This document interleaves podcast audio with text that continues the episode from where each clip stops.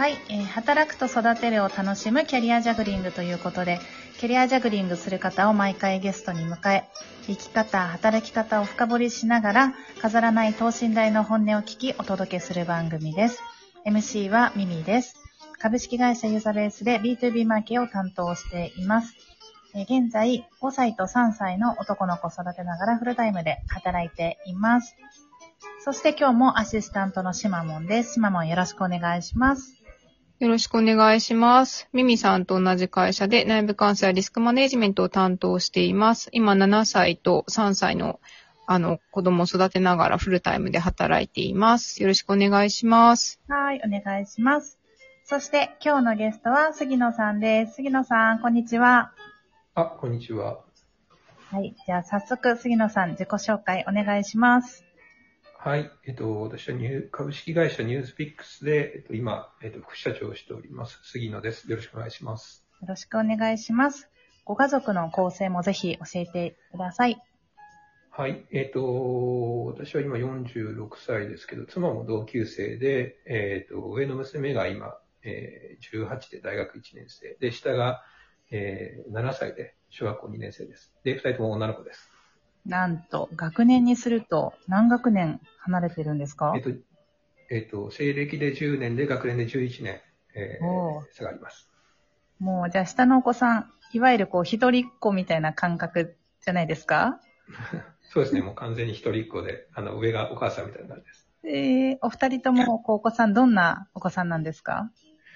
えっ、と、上はもう本当自立して、えーもう完全大人ですね。あの、振る舞いもそうですし、うん行動、なんでしょうかね。喋ってることも、うんうんえー接し方も大人で、えーなんていうのかな。うん、大人で、で、下は、えーまだまだ全然やんちゃで、本当に喧嘩ばっかしてるって感じですよね。めちゃくちゃ性格が違うって感じですね。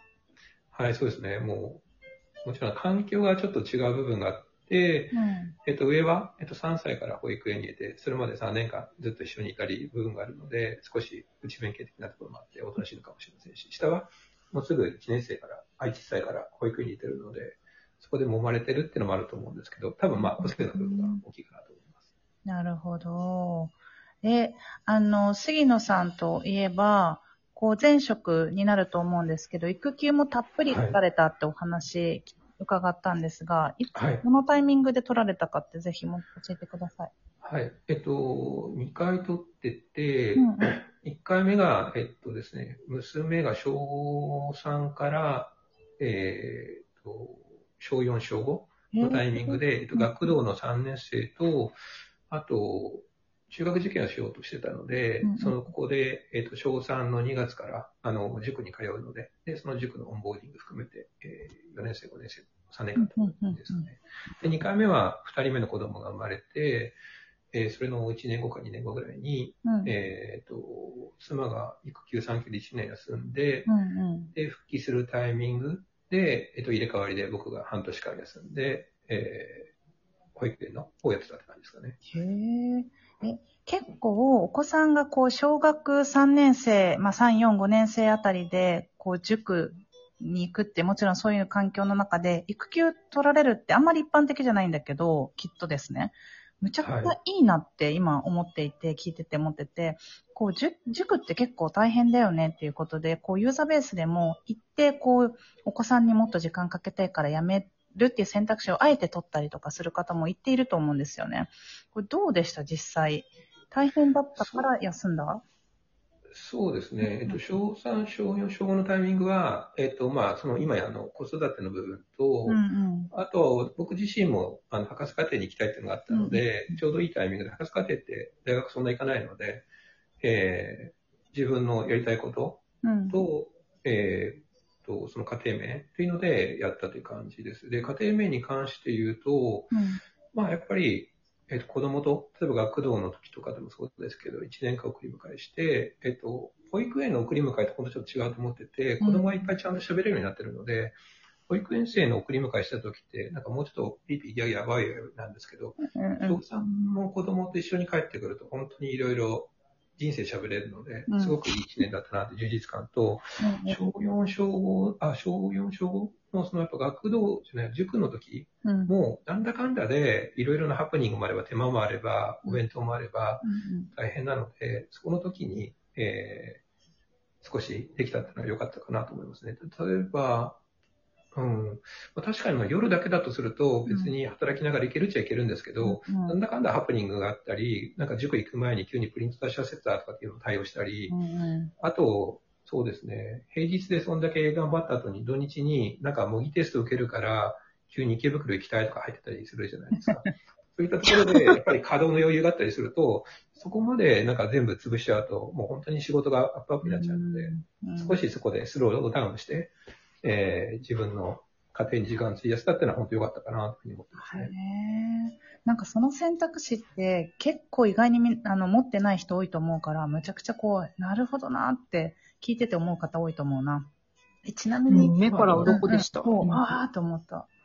あとちょっと僕自身が、うんまあ妻もそうなんですけど、中学受験とかしたことなかったので、うん。まあよくわかんないから、えっ、と、なんかあっちゃいけないから念のためっていうので、なんかそういうふうに思ったっていうのはあるかもしれないですね。なんかもし、ちゃんと分かってたら、もうちょっとなんかいろいろ計画してたり、あれだったかもしれませんけど、うんそこ分かんなかったので、一応念のため、いいタイミングだからっていうので、少しそこをスローにした感じがします。なるほど。え、なんか強烈な、こう、今でも覚えてるお子さんとの帰り道エピソードとかあります？あ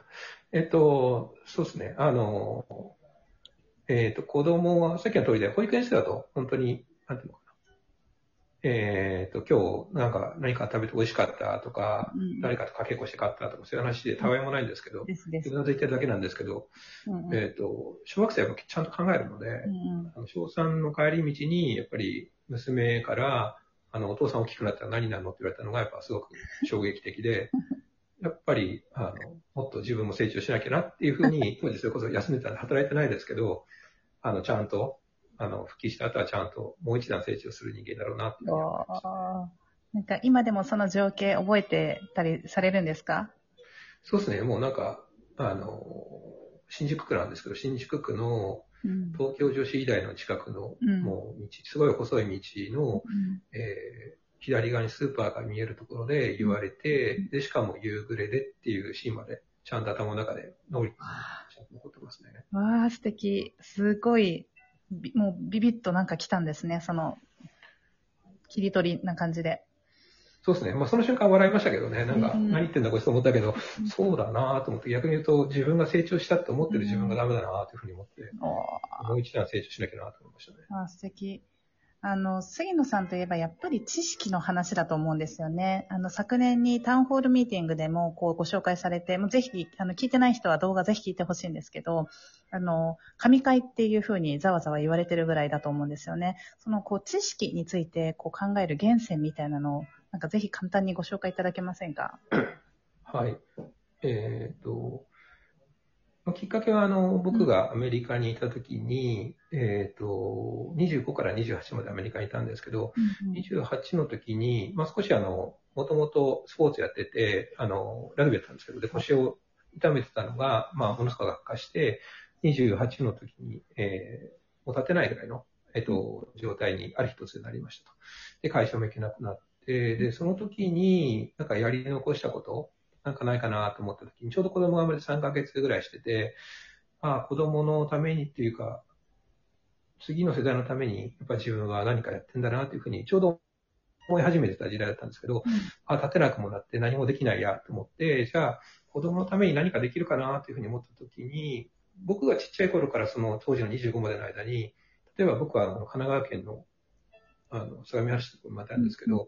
ぱその20年でものすごく街が進化した。で、やっぱこういうふうに進化させてくれたのは、周りだとか、大人だとかのおかげだったんだなというふうにちょうど思い始めた時で、うんうん。それの源泉って何だろうって考えると、そういうふうにして、いろいろ、えっと、ものを作れるようになってきた、進化させたって知識だなと思って、うんだとしたら僕は、なんか知識にコミットして、うん。えーいろいろな知識を、えー生み出していく、もしくは流通させていく、うん。といったところの、を、もし、えー体が元に戻ったら、やりたいなと思ってたって感じですかね。で、それで手術して、なんとか下半身が元に戻ったので、うんまあそこはやりたいなと思って、えーその後、なんで働いた後も、やっぱりさっきの通りで、3年間の育休の間に博士課程行ったんですけど、うんうん博士課程に行ってみたいなと思って行ったっていう感じですかね。ああ、面白いな。進化の源泉は知識